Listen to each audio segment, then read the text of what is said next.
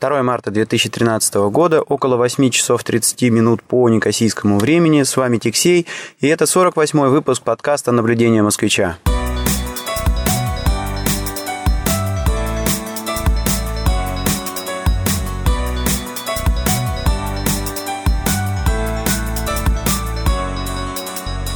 Записываюсь я сегодня в своем квази-постоянном месте для записи этого подкаста, то есть недалеко от места, где занимается мой сын, на поле.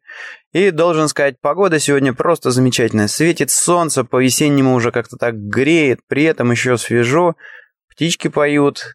И на поле, как оказалось, была посеяна пшеница, наверное. А может, не пшеница, я не знаю, но колоски видны, и я, наверное, сфотографирую их и выложу в шоу-нотах к этому выпуску, а вы уж, может быть, даже и подскажете, что это такое у нас тут зашло. А, к сожалению, пропустил запись предыдущего выпуска, ну, не предыдущего выпуска, а в конце прошлой недели, в конце прошлой недели получилось так, потому что решили мы скататься к морю всей семьей, всей семьей, и в общем-то, не было у меня времени, не ждал я а, окончания занятий возле, значит, э, места проведения этих занятий, а поехал, в общем, собирать второго ребенка и супругу, и сюда мы вернулись уже сразу, значит, упаковали а, старшего и поехали на море в Протарас. Ну и как-то вот выпустил, выпустил вот этот вот единственный более-менее э, спокойный момент, когда можно записаться, и посреди недели выцарапать время уже не получилось. Отчасти из-за того, что очень э, большой загруз, отчасти из-за второй, э, э, из-за второй, скажем так, темы этого выпуска, где я расскажу про ту затею, которую которую я не оставляю, которую я развиваю, и там есть кое-какие сподвижки. Но об этом, об этом бизнесике чуть-чуть попозже во второй части сегодняшнего подкастика.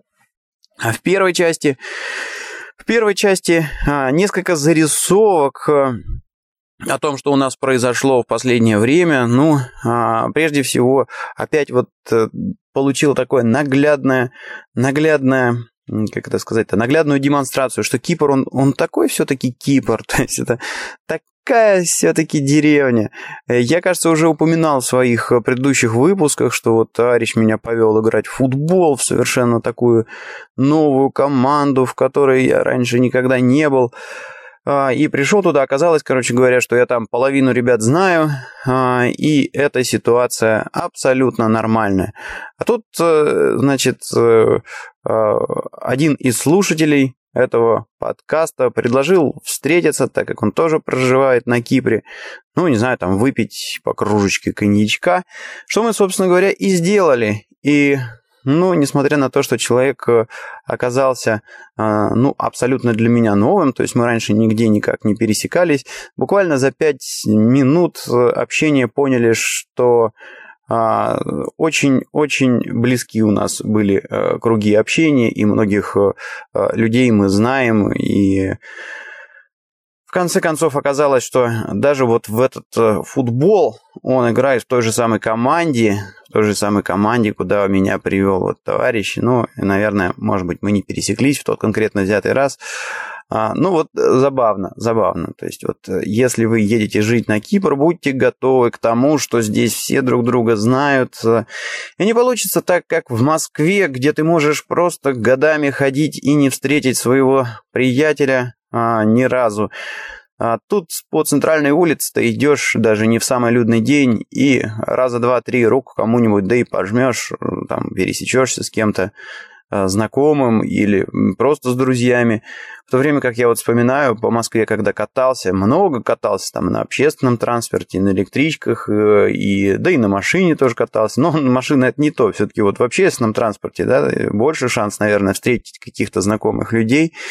И даже когда мечешься в рамках э, своего района, и ты пересекаешься с каким-то знакомым или другом, ну, это просто событие, да, которое, в общем-то, зачастую стоит того, чтобы, значит, зайти куда-то вместе и его отметить.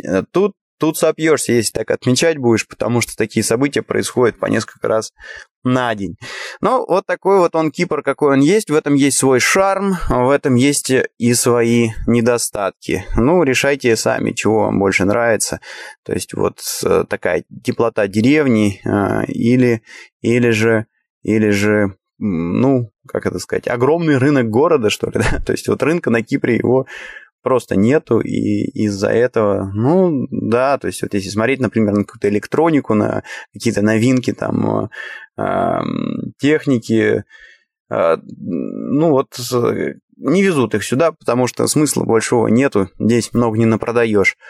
Ну и последний момент, что вот на Кипре, в связи с тем, что все друг друга знают, ты тут, в общем-то, напортачить можешь только один раз. Дальше сарафанное радио разнесет в секунды, что где как при, приключилось. Вот. У меня даже, кстати говоря, был очень и очень забавный казус. Один, одна из наших поездок а, в Москву а, с э, женой, тогда еще только один ребенок у нас был. А, но она заканчивалась так, что я прилетел, я прилетел сюда на неделю, по-моему, раньше, с прилетел вместе с общей нашей э, знакомой, которая тоже ну, решила отдохнуть на Кипре и приехали мы, э, значит, тоже вместе, потому что, ну, чтобы ей не брать там какие-то автобусы, там туры, то все, просто, в общем, взяла билет, взяла гостиницу, а я ее подвез, э, собственно говоря, до места ее проживания в Айанапе.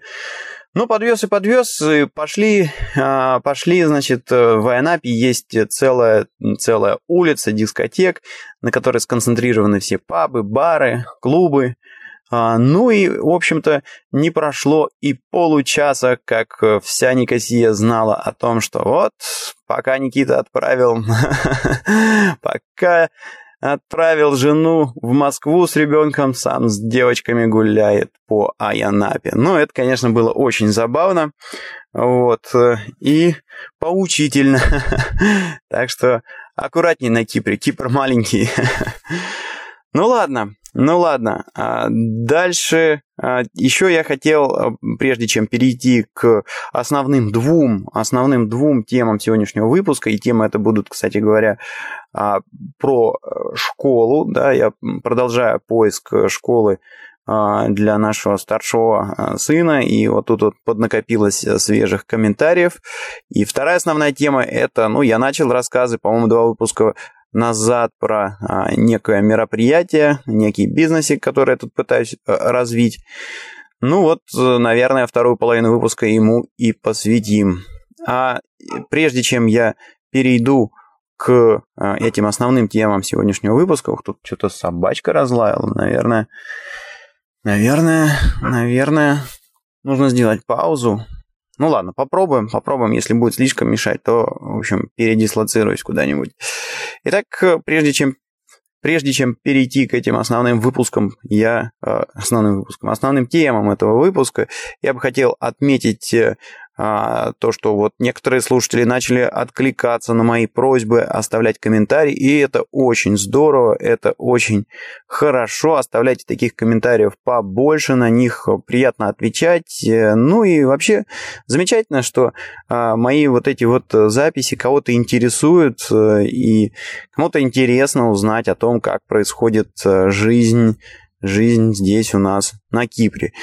Итак, вот этот вот комментарий пришел, если не ошибаюсь, с подкаст терминала arpod.ru, где тоже можно оставлять э, комментарии. Комментарии можно, кстати, еще оставлять на podfm.ru. А, и также у этого подкаста есть свой собственный блог а, расположенный по адресу www.tixey.ru. Короче говоря, вот запомните эти три адреса, приходите, оставляйте комментарии, буду признателен. И, может быть, даже на какие-то из них отвечу в рамках этого выпуска, как вот э, с комментарием, а, который я сейчас зачитаю, где человек пишет о том, что очень нравится подкаст, спасибо, записывайте почаще. Ну, тут уж извините, как получится, потому что а, в общем-то, работа, подработки, двое детей, и не всегда получается на один раз в неделю выцарапать время. Иногда время есть, но ты валяешься спать, поэтому, ну, не в защите строго. Как получится, так получится. Буду стараться выдерживать где-то раз в неделю такой темп. А, слушаю ваш подкаст. Интересует вопрос по поводу языка. Знаете ли вы греческий? Какой он по сравнению с русским? А, также интересно знать про промышленных двух словах данного государства глазами очевидца. Ну вот про язык я, пожалуй, могу чего-то сказать. То есть э, а, у меня так получилось, что когда я только-только приехал на Кипр, моя работа целиком и полностью была связана с, с Украиной и, соответственно, а, ну, конкретно с Одессой. И если вы знаете, то в Одессе подавляющий язык общения... Ух, кто-то тут на мотоцикле как громко проехал. Основной язык общения в Одессе, он русский. А, плюс, если говорить о банках, а, юристов и вот ну, такого рода такого рода корпоративных ребятах, то в общем-то, основной язык общения здесь английский. И должен сказать, что за первые ну, года три или четыре проживания а, на Кипре, дальше, в общем, добрый день, доброй ночи, спасибо, пожалуйста, в языке я не продвинулся вообще. Да просто не было такой необходимости. Кроме того, даже когда ты то есть я упирался там э, и в какие-то моменты пытался там сам что-то почитать, какие-то книжки, мануалки и так и далее. А, но беда в том, что ну, вот не нужен язык. Даже когда ты выходишь в какие-то места за пределами работы и пытаешься там что-то пообщаться, а оказывается, что, ну вот магазинчик, например, да, очень много людей знают русских, тут целое существует, ну, во-первых, э, просто русских и выходцев из стран бывшего СССР огромное количество. Во-вторых, тут есть целая такая народность, э, понтийцы называется, то есть э, ну, если кому интересен краткий экскурс в историю, то э, зайдите на Википедию, просто наберите Понта. Это было такое небольшое государство на территории Турции. Вот узнаете, откуда появились эти понтийцы и почему они знают очень хорошо русский язык. Э, и, и, и, и, и, и многие киприоты при Союзе тоже учились в СССР, и поэтому русский язык э, знают, знают. Вот, ну, характерный пример а мой начальник на работе, а, он, ну, он просто в совершенстве владеет русским языком, очень хорошо на нем говорит, и должен сказать, что вот у нас в офисе а, у нас в офисе все-таки такой основной язык общения это русский сейчас. Короче говоря, первые четыре года а, язык у меня вообще никак не развивался, этот греческий. А, но потом, но потом я, в общем-то, как-то сам себе стал противен, и э, мне захотелось все-таки, ну как же так, вот я живу в этой стране, да, и языка этого не знаю, начал в него вгрызаться уже как-то так более основательно, и, ну, деньги на тот момент какие-то появились. Короче говоря, я пошел на курсы, и ну, начал, начал этот язык э, долбить э, уже с помощью какого-то такого более академического подхода, а не то, что там просто самостоятельно книжки читать. Ну и тут, конечно, уже появились какие-то результаты, но опять же, опять же, стало понятно, что для того, чтобы ты язык действительно выучил до какого-то состояния, он должен быть тебе необходим. То есть вот должно быть много таких ситуаций, что вот бах, ты куда-то позвонил, или ой, пришел куда-то, или еще что-то. И вот не изъяснишься ты, кроме как на греческом, ни на каком другом языке. Вот тогда, вот тогда а, ты заговоришь а, на нем. Вот точно такая, вернее, абсолютно вот такая ситуация у меня была во Франции, когда э, французы, они очень трепетно относятся к собственному языку, и даже если в туристической зоне там продавец магазина видит, что вы его что-то спрашиваете по-английски, и он все понял, то есть он знает английский язык, но вот он ответит на французском, и все, и хоть ты тресни.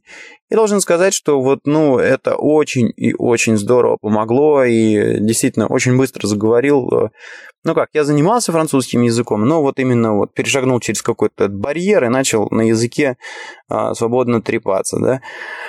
Здесь, э, здесь этого не произошло, ну просто потому что, э, просто потому что, э, как только люди видят, что ты там что-то буксуешь на греческом, тут же спрыгивают либо на английский, либо вообще на русский, и проблемы отпадают, и не надо напрягаться по-гречески. Я помню, как даже специально просил там, некоторых продавцов в магазинах продолжить беседу на греческом, несмотря на то, что мне тяжело, потому что, ну, я пытаюсь изучать этот язык.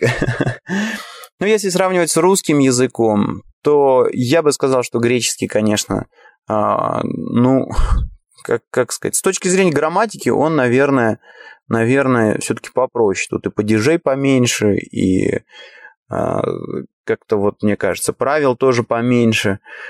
А, но с точки зрения количества слов, ну, черт его знает, особенно если падать в древний греческий, а, то, ну, вообще где-то я слышал, что греческий, греческий язык – это язык, в котором больше всего на свете всяких э, слов. Не знаю, насколько это правда или неправда, но слов тут много, это правда. Другое дело, что на Кипре греческий, он такой очень специфичный, и если а, в правильном греческом языке, на котором говорят, конечно же, в Греции, можно найти 15 синонимов на какое-то одно понятие, ну, вот, допустим, я не знаю, идти, бежать, плыть, лететь, ехать на поезде.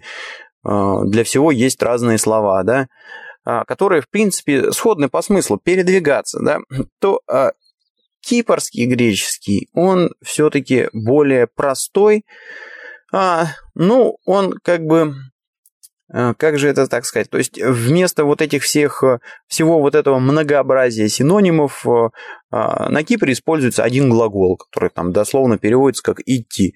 Пойдем на самолете, пойдем на пароходе, пойдем туда, пойдем сюда, пойдем везде. Вот. Из-за этого, кстати говоря, я очень часто сталкивался с комментариями греков такого характера, что «А, Кипр – это вот э, деревня». Они даже там все говорят смешно.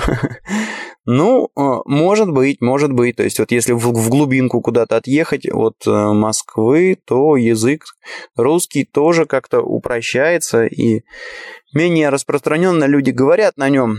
Поэтому, э, поэтому значит, вот на Кипре, на Кипре греческий язык наверное, вот тот греческий язык, который используется на Кипре, он, конечно, попроще, чем русский, он попроще, чем русский. Если говорить обо мне, то, ну, конечно же, через 7 лет э, и, в общем-то, моих каких-то потуг э, с курсами, а, ну и плюс последнее время я все-таки начал а, работать больше с Грецией, и там э, товарищи более щепетильно относятся к собственному языку.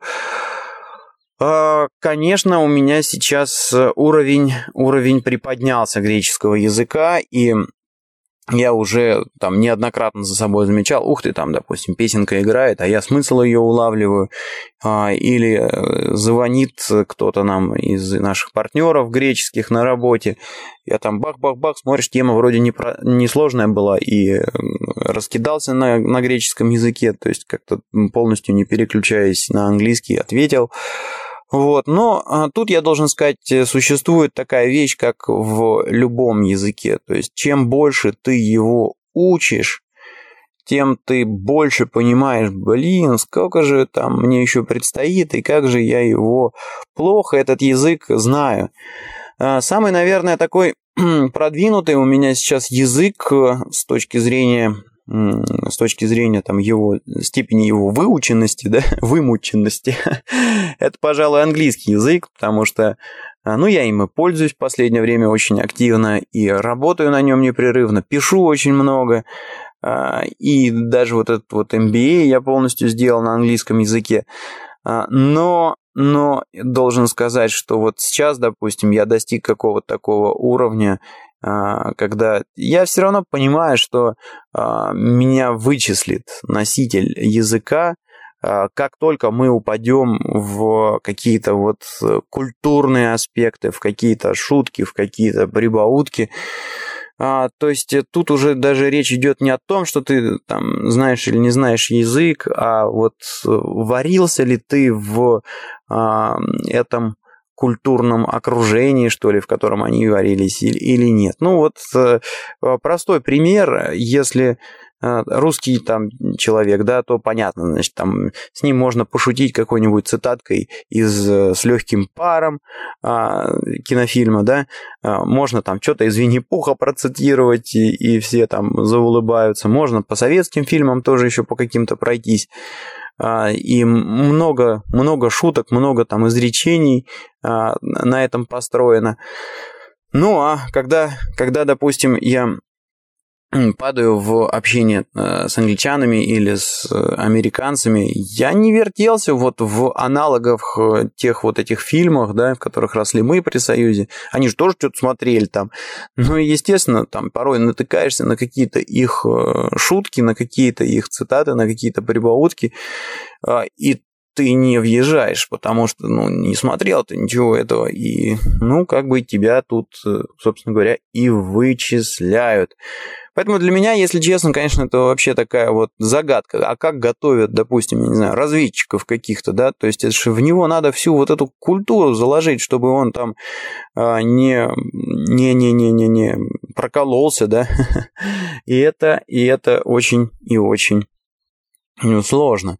Да и вообще, то есть, э, как заложить всю эту культуру и э, сделать так при этом, чтобы у человека там не произошло, допустим, какого-то какой-то какого-то перелома сознания, что ли, да, то есть, ну, вот настолько чувака прокачали там до английской культуры, что он там вообще встал на сторону Англии, допустим, да и все. Ну, э, не знаю, сложный этот вопрос.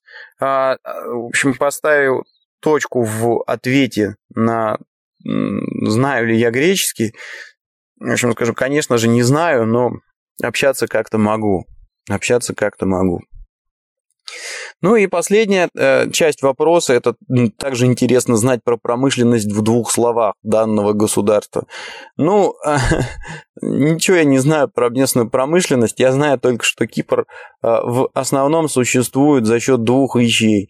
Э, первое – это туризм, и сейчас основной поток э, туристов э, идет из России и Англии, раньше было много из Германии людей тоже, сейчас что-то как-то поменьше стало, вот, ну и, ну, туризм, туризм, а, это здесь такая отрасль а, очень сильно развитая, в которую вкачивается много денег, и всячески Кипр. Вот сейчас, например, пытается, пытается найти какие-то послабления, значит, э, Э, визовые, там еще какие-то, то есть, ну вот создать нам, нам наиболее благоприятные условия для того, чтобы люди из основных стран, которые, ну, основные генераторы туристического потока, ну, могли приехать сюда без каких-то проблем, без э, каких-то геморроев. То есть, вот, допустим, Кипр, когда вступил в ЕС, ЕС их сразу обязал там ввести визовый режим с России, ну и туристический поток сразу бах и просел. Почему? Потому что если раньше, ну я не знаю, с какого-нибудь Тамбова товарищ хотел поехать на Кипр, он просто брал билет, садился на самолет и летел сюда. Здесь ему тут все и визу, и это а, тут же в паспорт проставляли. А теперь, значит, вот надо отправлять куда-то паспорта, какую-то визу там проставлять или ехать даже в это посольство. Ну, естественно, туристический поток э, просел. Но Кипр вывернулся. Кипр вывернулся. По-моему, года три назад они ввели так называемую про-визу. То есть, если вы собираетесь э, из... Если вы гражданин РФ и собираетесь ехать на Кипр отдохнуть, то все, что вам надо, это прилететь в аэропорт Ларнаки. И, по-моему, вот с этого года в Пафосе тоже такое сделали. А, ну и да, и, и, и, и э, прежде чем вы полетите, надо отправить имейл с очень простой формочкой на посольство а, Кипра в России. Там буквально вы указываете, что такое, типа, мое имя, фамилия, дата рождения, номер паспорта а, и отель, в котором собираетесь оставаться. И по email там в течение часа вам приходит ответ, который вы просто печатаете. И это и есть, собственно говоря, про виза с которой можно спокойно пройти э, таможенный контроль на Кипре. А, ну, вот это вот, да, это, конечно, один из основных генераторов денег для Кипра, это туризм. Ну, а второй, а, второй источник э, бабла, скажем так, это, это конечно же, а, ну, Кипр это, как они его называют, а, международный финансовый центр.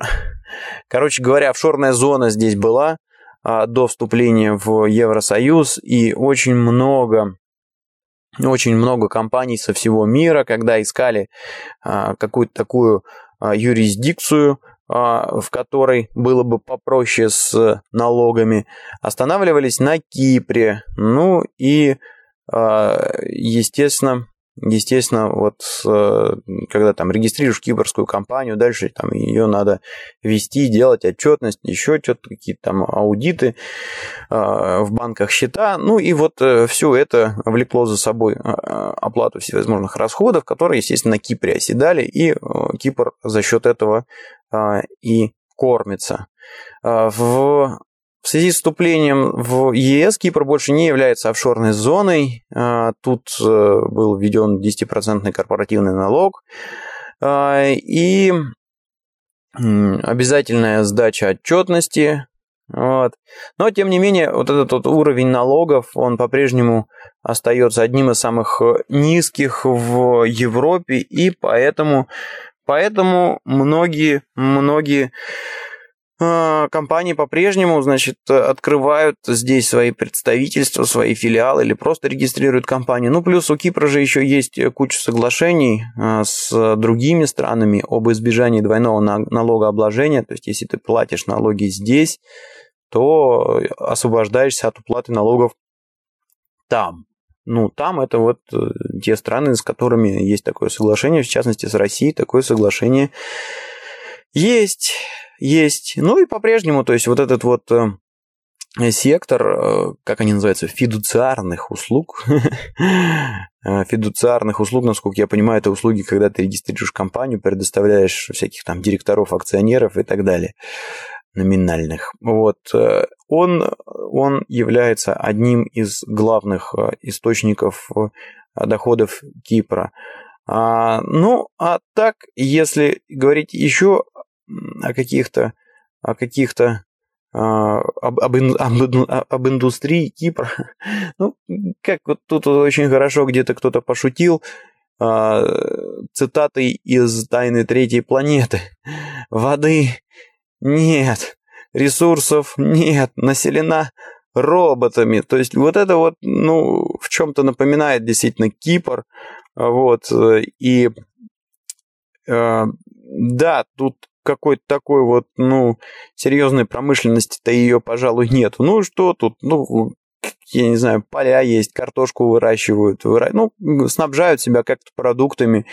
А, но я, кроме халюми, пожалуй, да, это вот местный сыр, не знаю ничего, чтобы шло там на, на экспорт с Кипра. По-моему, все, что тут вот производится, то оно тут и потребляется, а, а если чего-то не хватает, то оно импортируется откуда-то еще. Поэтому, ну вот это все, что я могу сказать э, глазами, так сказать, очевидца про промышленность. И я думаю, что полностью ответил на вопрос слушателя. Можно перейти все-таки, наконец, уже к основным темам нашего сегодняшнего выпуска.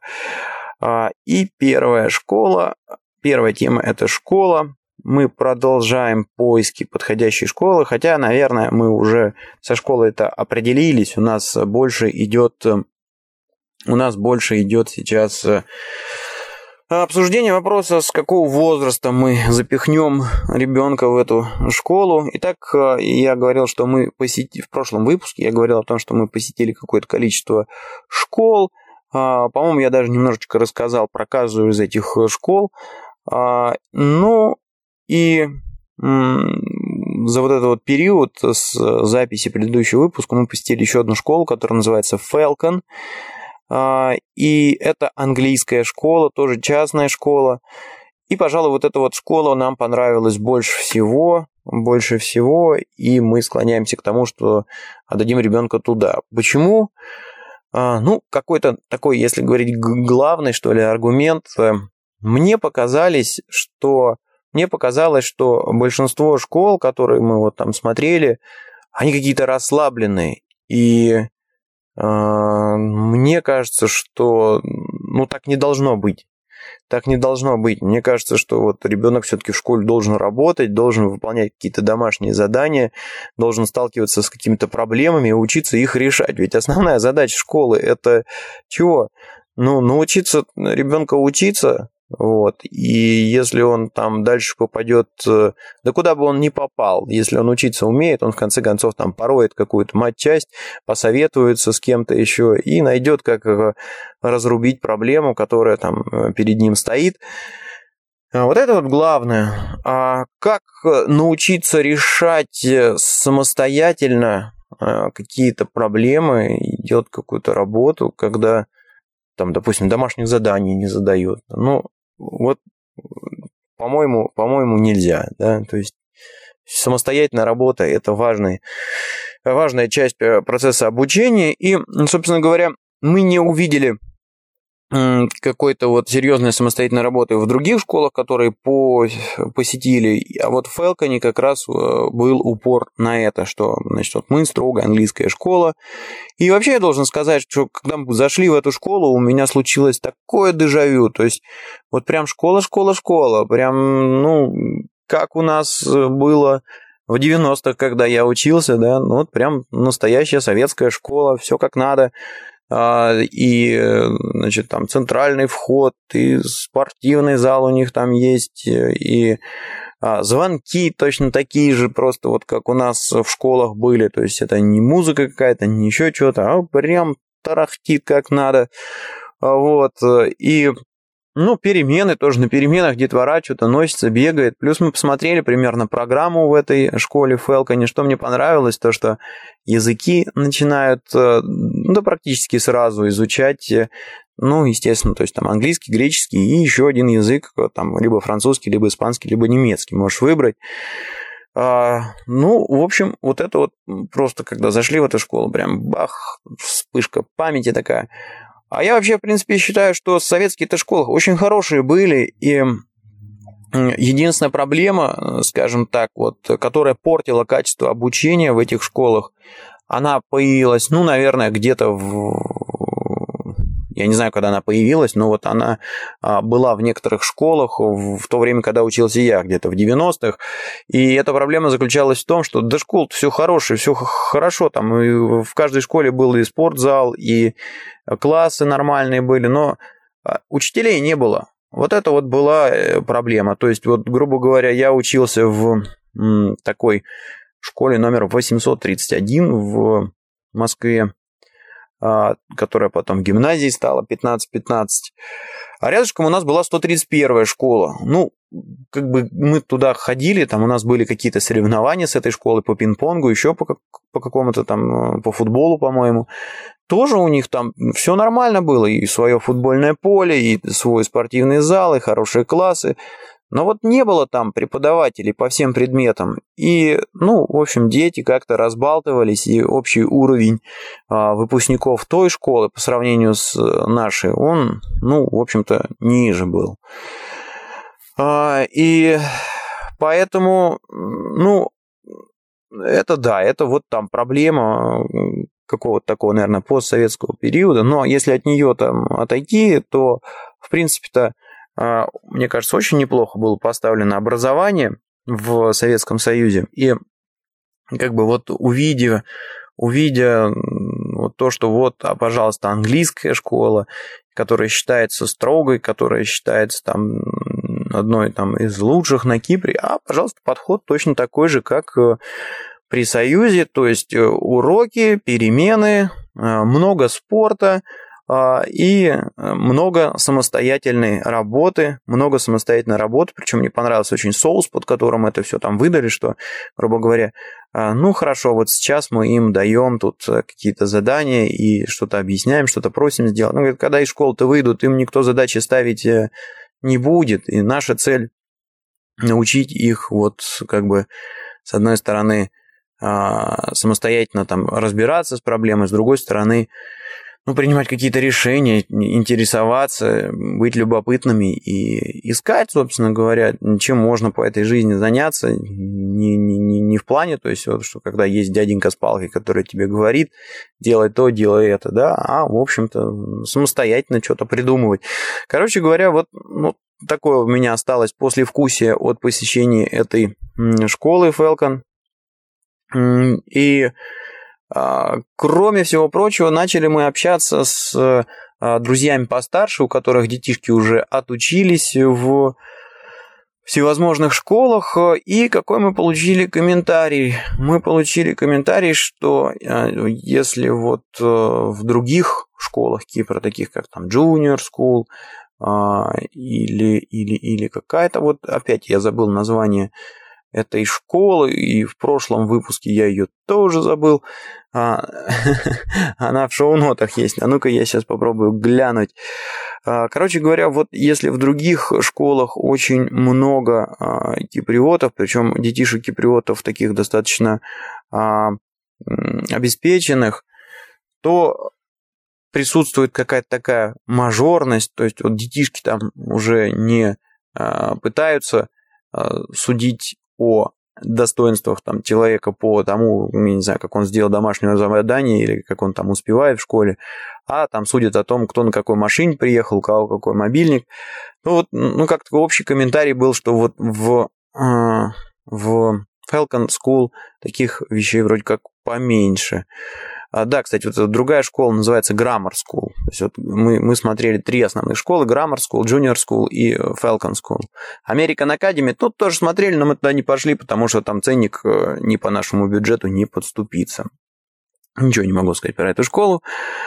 А, и э, второй момент, на который э, нас наше внимание обратила тут одна знакомая, она говорит, Никита, да ты посмотри на а, коэффициент поступаемости. То есть вот, э, грубо говоря, а, после каждой школы детишки там пытаются поступить в какие-то высшие учебные заведения, в университеты, в колледжи, и, ну, в общем, оказалось, что, а, по крайней мере, на текущий момент э, поступаемость из Фелкона, она одна из самых высоких э, на Кипре. Ну, вот он, вот он, собственно, наверное, и основной критерий, да, на который надо ориентироваться э, при выборе школы, как мне кажется. Э, мы для себя выбор э, сделали, наверное, пойдем в этот Falcon, ну, просто думаем э, с сентября, э, то есть это ребенку будет сколько, 4, получается, года, и есть возможность отдать его в детский садик при Falcon, то есть он туда еще год походит, и дальше у них начинается там подготовительный класс к нулевке, потом нулевка, потом первый класс, ну и так далее. Ну, что еще я могу добавить в эту тему? Пожалуй, пожалуй, о том, небольшой рассказ вот о том, как поступают в вузы здесь. Здесь это в смысле в Европе, в Англии, в Штатах. Для меня, если честно, было а, большой загадкой вот э, понимание этого момента, потому что а, потому что я от многих своих друзей слышал, что вот мы начинаем там работать на поступление в ВУЗе в очень раннем возрасте, и там типа чуть ли не с пятого класса уже какие-то оценки идут в зачет, и все учитывается, все учитывается, и вот дальше, значит, там интегрально все складывается, и ты там либо поступаешь без экзаменов, либо нет.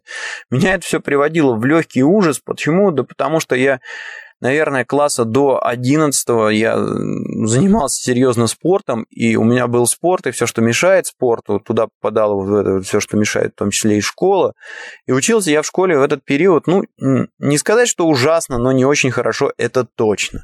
И если взять э, уровень конкурса на тот момент, когда поступал я, то если бы, значит, э, поступали мы, исходя из школьных отметок, не думаю, что я бы что я бы на 100% поступил бы туда, куда я поступил. Вот, и, и, и, и поэтому, в общем-то, меня все это повергало в некоторый ужас. То есть, если в России я там, грубо говоря, за два года или там за полтора года до поступления взялся за голову и начал там усиленно заниматься с репетиторами и готовиться, собственно говоря, к поступлению, накачался там необходимыми знаниями и пошел, перевалил, значит, эти экзамены, сдал, ну, вернее, как я, я с Олимпиады поступил, даже так. то, э, в общем, как-то я не чувствовал себя уверенным, что вот где-то здесь, за границей, я бы, а, я бы поступил. Ну, так вот я за старшим своим наблюдаю, он по характеру чем-то похож на меня, такой же местами раздолбай. А, и, а, ну, в общем, меня волновал вопрос, а как, как, как вот он тут оно тут происходит. Оказывается, оказывается, значит, не все так страшно.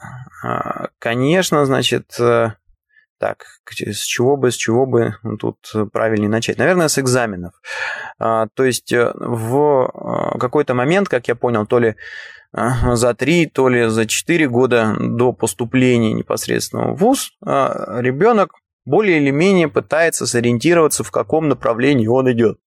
Ну, что-то похожее мы тоже делали, когда выбирали, а, в какой институт мы пойдем потом, да, там, кто хотел в пищевой, тот делал упор на химию, кто, значит, э, хотел по техническому направлению поступал какой-нибудь физмат-класс, кто шел, я не знаю, по биологии, в химико-биологические языки, это, естественно, гуманитарный класс, то есть какое-то такое у нас тоже было уже какой-то, как, как, ну, скажем так, э, детишки занимались какими-то предметами усиленно, на какие-то там, в общем-то, больше э, глаза закрывали, нежели учили.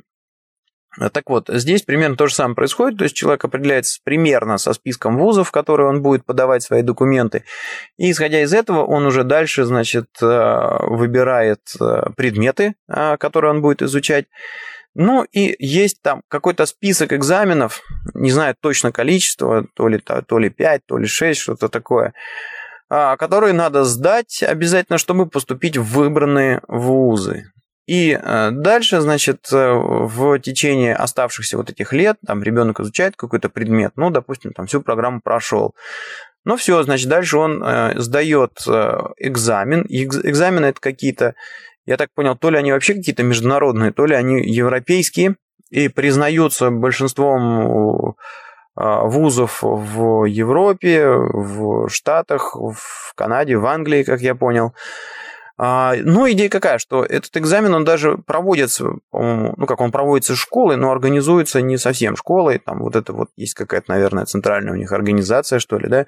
Но смысл в том, что если ребенок сдал этот экзамен хорошо, то считай, что он этот экзамен сдал практически в институт. Институт присматривается, значит, смотрит на результаты э, этих экзаменов и по баллам, которые там ребенок получил, принимает решение брать брать человека или не брать. Ну, вот таких экзаменов их 5-6 э, э, и... Ой, 4-5, насколько я понял. И вот за последние, за последние годы обучения ребенок постепенно должен их э, сдать. Да, вот это, кстати, тоже такой приятный момент, что это происходит не так, как у нас там. А, а, на следующей неделе экзамены, и, в общем, надо все предметы резко в себя заложить, да. Нет, ну, то есть там сначала один экзамен, потом через какое-то время другой экзамен, ну, и так вот постепенно-постепенно сдают. А, и и э, дальше, ну, естественно, вопрос, а что, если завалил? Ну, э, как я понял, тут ситуация достаточно э, простая. А, то, что ребенок завалил экзамен, это не конец света, это удар по кошельку родителей, скажем так, да, то есть, грубо говоря, родители должны оплатить пересдачу, пересдачу экзамена и Наверное, там ребенок еще готовится год э, к второй попытке. Ну и, в общем, может пересдать и получить хорошие отметки, дальше поступить в университет. Но есть еще один момент, который меня, если честно, удивил. Оказывается, когда здесь э, а, дети подают документы на поступление в университет, они готовят эм, некую папочку, в которой описывается чуть ли не с рождения все их достижения. То есть он там занимался спортом, ходил на кружок, там, закончил курс техничного поедания макарон, получил сертификат, там, не знаю, играл в футбол, помог своей школе там обыграть в пинг-понг, получил такие-то отметки, ходил на такие кружки. Все, все, все, все вот это вот сгребается в одну кучу и в этот профайл запихивается вместе с результатами экзаменов и отправляется вот в те вузы, которые ты ты выбрал для поступления. И э, что меня удивило, то что вот тут прозвучал такой комментарий, что даже если ты по каким-то предметам не добрал, допустим, проходных э, баллов, но университет смотрит, что там, не знаю, какой-то замечательный спортсмен или суперактивный там активист, да? короче говоря, могут приподзакрыть глаза на не очень удачные результаты твоего а, экзамена, тоже там посмотреть, что, ну, вроде как бы ты там, успеваемость у тебя была ничего в ходе твоего обучения, а, ну и принять, принять вуз или, допустим, принять условно, там, попросив тебя там досдать какую-нибудь там фигню. Вот это вот меня очень порадовало и очень успокоило. То есть, э, ну, как бы есть тут, э, дают тут, э, а, дают тут возможность реабилитироваться после ошибки. Ну и слава богу. А, ну, думаю, что вот здесь пока можно проводить такую промежуточную черту в теме об образовании. Естественно, мы в рамках этого подкаста, наверное, ее еще не один раз затронем. А, но пока, пока, я думаю, что достаточно. Я и так вон 44 минут наговорил, а к основной, а, одной из основной тем этого сегодняшнего выпуска даже и не притронулся пока. Вот, э, так что будем завязывать с образованием и переходим снова про э, рассказ э, о таком, такой деятельности, которую я тут попытаюсь сейчас выстроить, и по ходу ее строительства буду вам рассказывать, что получилось, что не получилось. На самом деле тут вот даже а, основной прикол заключается в том, чтобы вот, ну, попробовать с нуля, да, ну вот э, что, что случится и с какими проблемами я столкнусь или не столкнусь, и вообще что из этого получится, да, а, как вот оно вот тут вот происходит, э, строительство бизнеса на Кипре. Итак, э, я кажется, в предыдущем выпуске а, поговорил... О чем же я там с вами поговорил? Я там поговорил о том... О том, о том, о том, о том, о том, о том, что, а, значит, вот а, Кипр, он у нас есть такой из себя финансовый центр. Ой. И о том, что зачастую на незнании языка, на незнании каких-то законов. Короче говоря, по-жесткому наживаются здесь э, и людей местами даже просто обманывают, которые хотят работать э, с Кипром. Ну, ладно, давайте уже более конкретно, ну, к третьему выпуску, конечно, уже надо бы что-то такое там подрассказать, что я собираюсь здесь э, выстраивать.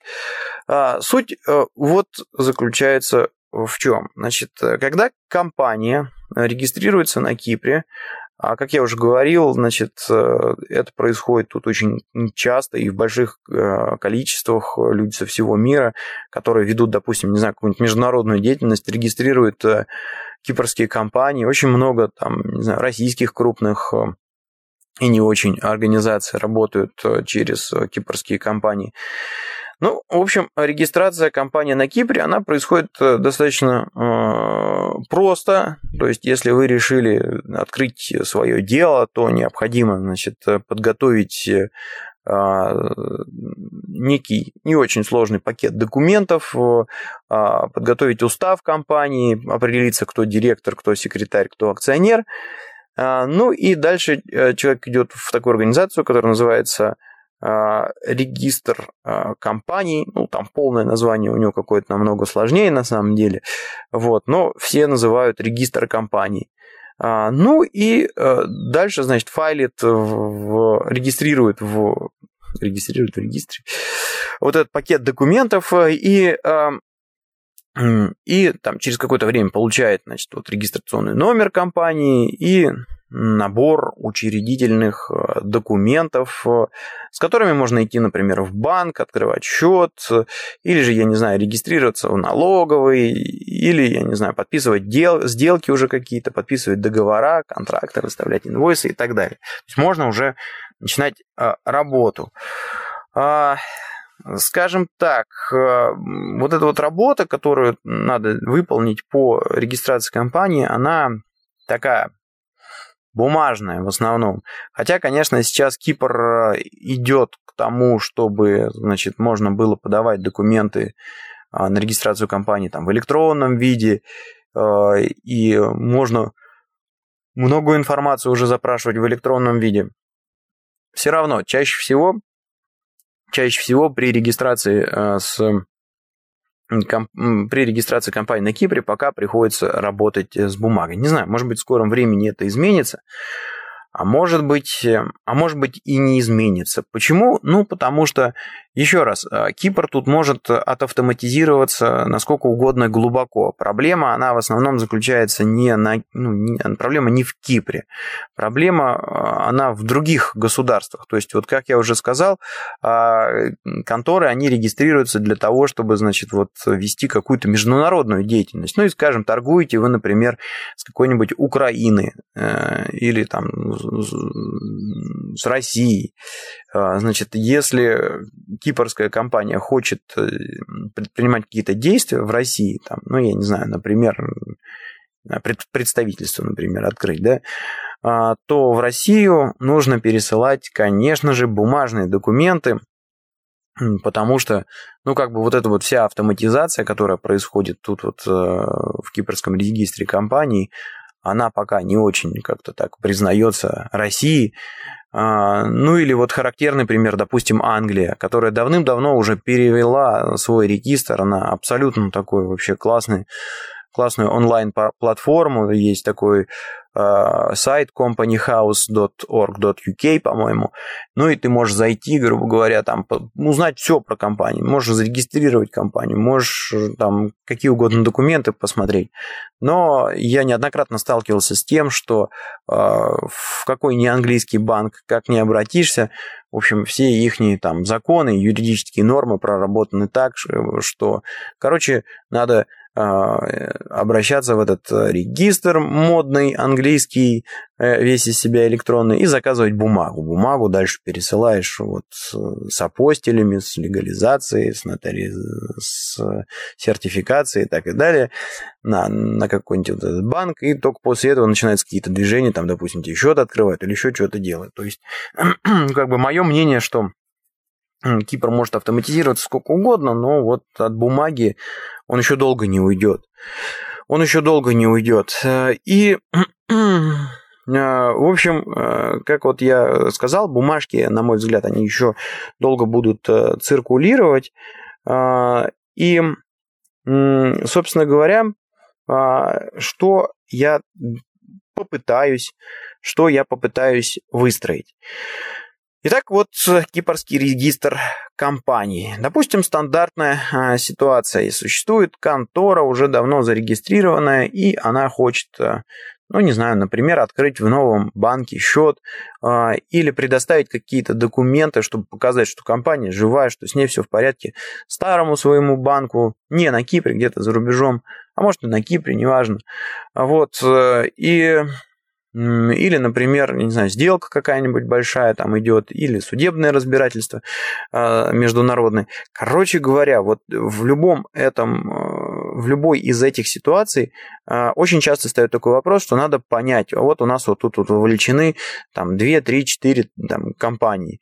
А, а что это за компания? Какая у них структура, там, кто в ней работает, кто в ней директор, кто в ней акционер, секретарь и так далее. Значит, вот все вот это безобразие понять можно, значит, э, с помощью регистра компаний, то есть можно зайти на сайт, э, э, на сайт регистра кипрских компаний, и там на самом деле уже какая-то информация, допустим, когда компания была зарегистрирована, там какой-нибудь номер, она доступна просто бесплатно, а заплатив там какую-то смешную, смешную таксу там, в 2-3 доллара, можно получить информацию о структуре компании, то есть там, ну, кто директор, кто акционер, а, какой адрес у компании. Вот, но еще раз э, повторюсь, что вот э, в электронном виде получить представление о структуре компании, это, конечно же, очень хорошо, но если вы хотите пойти в суд в России, например, или где-то в Европе, или где-то еще, то, а, конечно, там надо будет предъявлять не какую-то распечаточку из интернета, которую любой может нарисовать в фотошопе, да, а бумажный документ с апостилем, и, ну, вот, вот, вот, вот эта бумажка там, она будет иметь какую-то юридическую силу.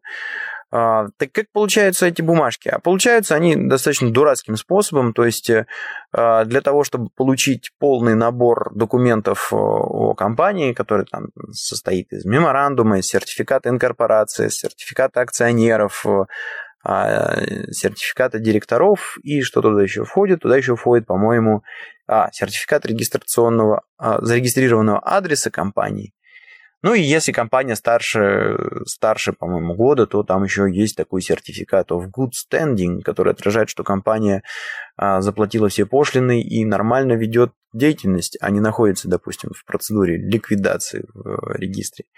Так вот, э, если вот эти бумажки нужны, то вы идете ножками в кипрский регистр компании, заполняете бумажную форму.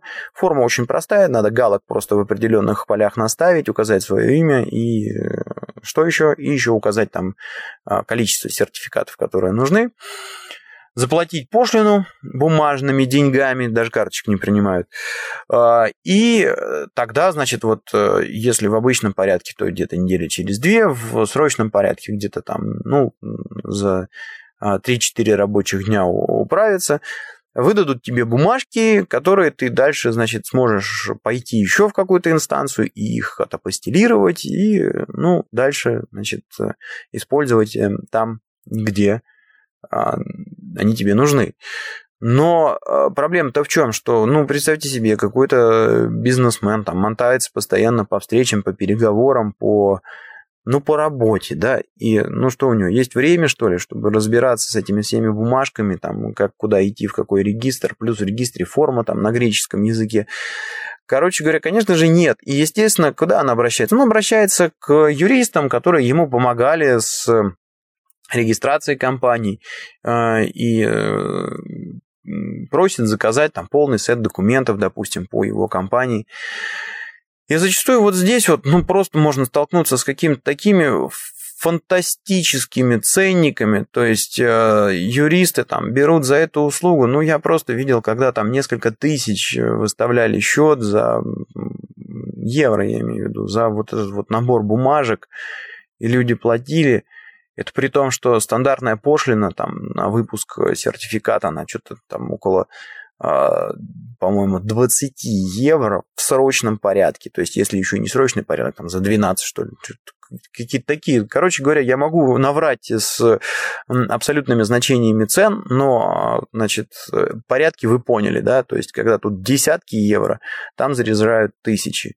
Ну, сколько у вас апостиль? Ну, апостиль еще евро 10. То есть, в общем, в общей сложности себестоимость одна во сертификата, она в пределах 50 э, евро, в пределах 50 евро, а там тысячи.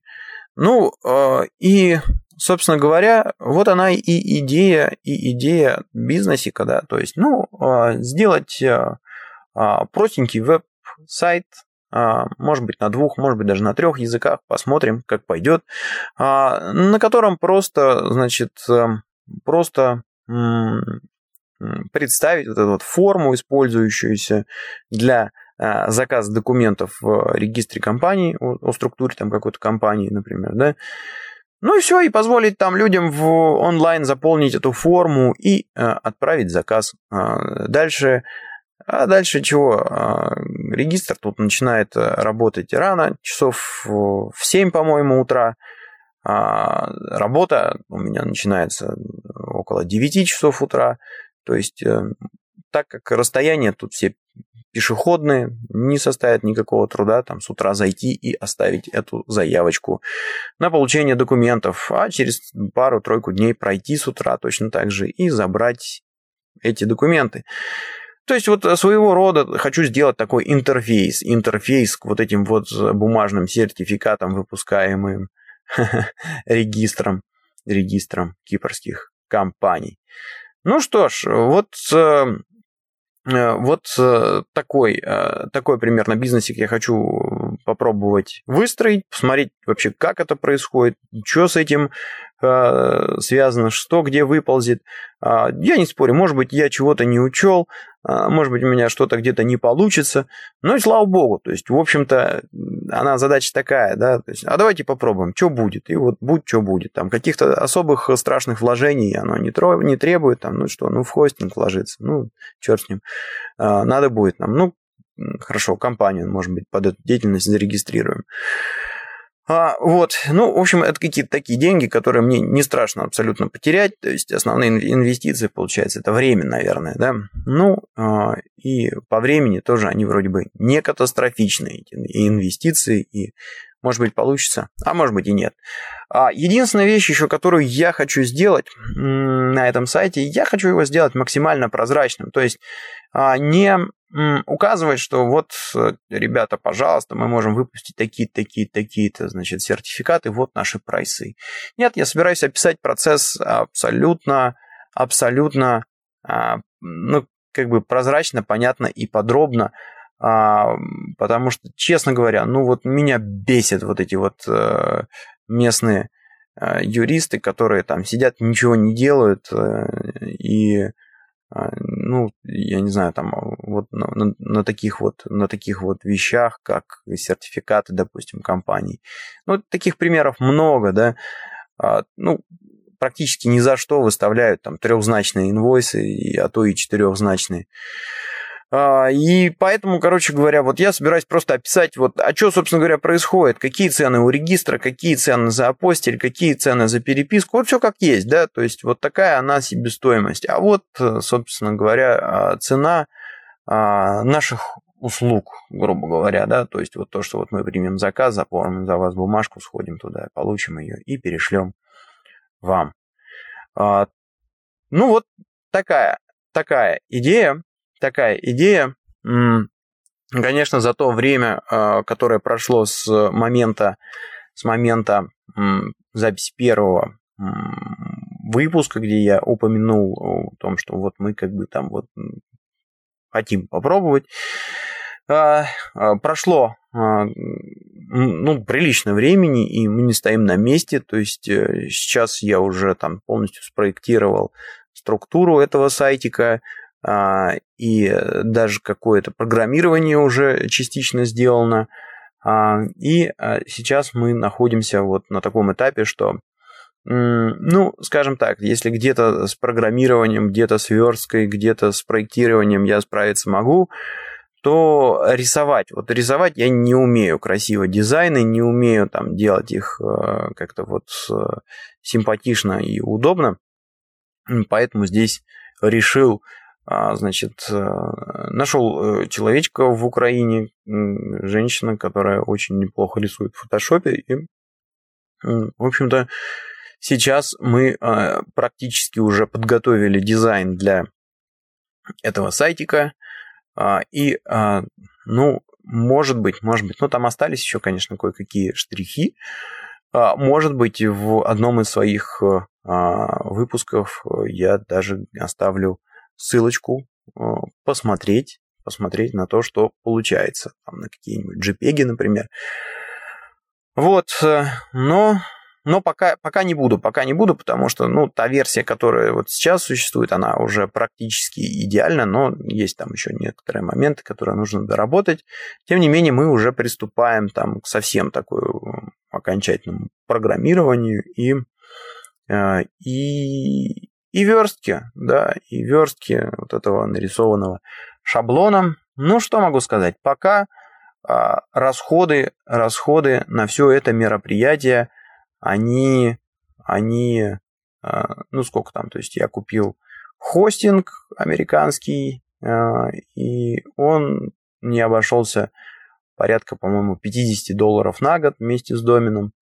Ну и а, сейчас получается около 200 евро мы истратили на отрисовку, а, отрисовку дизайна. Я поначалу сделал какую-то такую, наверное, все-таки ошибку, да, то есть э, начал стучаться по а, студиям, ну, набрал просто, значит, вот топ студий, э, занимающихся веб-дизайном в России, в Украине, ну, написал какое-то ТЗ, и разослал, наверное, в десятка-два э, веб-студий.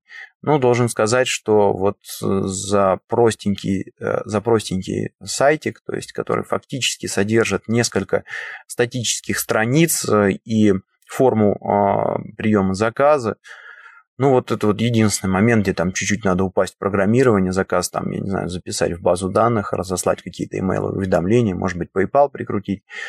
Короче говоря, ну вот за такой э, сайтик, который, по сути, можно там, если у тебя есть хороший дизайн, навыки программирования, там, и нету никакого загруза по другой работе, собрать там, ну, буквально, я не знаю, за неделю а, на WordPress, э, потому что, ну, нам не нужна какая-то жесткая оптимизация. Я вообще не знаю, может быть, у меня это дело не полетит, да? Что я буду в, вкладываться в какой-то там кастомный движок для этого а, сайта, да?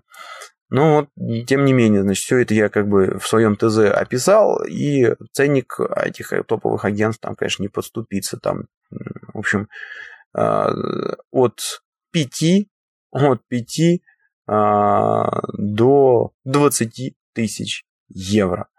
Вот. Ну и тут я понял, что, наверное, что-то я какие-то делаю не так шаги. И э, нашел фрилансера. То есть вот если вы а, маленький стартапчик и вам нужно, допустим, сделать какой-то сайт, но вы не умеете самостоятельно делать э, какие-то вещи, не знаю, там, например, программирование или а, рисовать, или, не знаю, заниматься контекстной какой-то там дальше раскруткой, там, раскруткой в поисковиках, а, то ну, конечно, если у вас в вас не были влиты какие-то бешеные инвестиции, то вам прямой путь э, именно к фрилансерам. То есть там намного дешевле можно найти, а, найти предложение и, и в общем-то, достичь хороших результатов. Мне пока очень нравится сотрудничество с вот этой украинской женщиной, которая отрисовывает наш дизайн. А, но, естественно, конечно, а, приходится постоянно держать руку на пульсе и а, очень внимательно, очень внимательно отслеживать там вот каждое изменение. То есть там появилась э, первая версия, хоп-хоп-хоп-хоп-хоп, тут же начинаешь ее там обрабатывать, э, комментировать э, и в общем, надо держать руку на пульсе. Вот при работе с фрилансерами не получится такого, что вот вы бах, там договорились, проходит какой-то срок, э, и э, значит, по прохождению этого срока вы получаете готовый идеальный результат. Нет, э, значит, пока мы достигли такого вот уровня дизайна для, этой, для этого сайтика, о котором я сейчас говорил, который, в общем-то, более или менее там всем нравится, да, ну, прошло итерации, наверное, 10 точно. То есть там человек присылал вариант, мы там его допиливали, дотачивали, комментировали, объясняли, что куда передвинуть, как выровнять, и отсылали назад. И вот на это у нас ушло, наверное, недели две. А, то есть э, будьте готовы к тому, что работая с фрилансерами, у вас не получится, там, я не знаю, грубо говоря, поставить ТЗ, сесть на попу и в итоге получить хороший результат. А, хотя есть у меня подозрение, что и с крутыми студиями так тоже не получится. Да. Ну а как так может получиться, если они не знают специфики вашего бизнеса? В вашей деятельности вертитесь только вы, и только вы ее знаете от и до, и можете ответить на какие-то вопросы, там вроде бы, а это будет удобно, а это будет удобно. То есть, ну вот я приведу простой пример. Мы, когда отрисовывали морду для этого дизайна, а, там в какой-то момент э, там было три поля, которые надо указать в, этом, в этой форме. И, значит, поле для названия компании, поле для номера компании и поле для даты регистрации компании. Ну вот э, дизайнер нарисовал три абсолютно одинаковых э, по ширине поля это же нелогично. Ну, я понимаю, что дизайнер об этом понятия не имеет, что это нелогично. А почему это нелогично? Да просто потому, что, грубо говоря, номер компании это у вас там, не знаю, шестизначное число и все. Ну вот и надо нарисовать поле по ширине, э, вмещающее 6 символов, все остальное лишнее. А поле, которое содержит имя компании, вот его как раз надо сделать пошире, потому что названия действительно бывают там очень длинные, там, не знаю, Super-Pooper Management Solutions Limited, да, вот, но эти вещи знаю я, и только я могу дать этот комментарий, что вот здесь надо сделать так, а не так, потому что, ну, я в этой деятельности вращаюсь. И если бы я пошел в студию, я не думаю, что они полезли бы там, я не знаю, на регистр, кипрский регистр компании, смотреть какие-то сертификаты, как разбираться, где какие должны быть поля.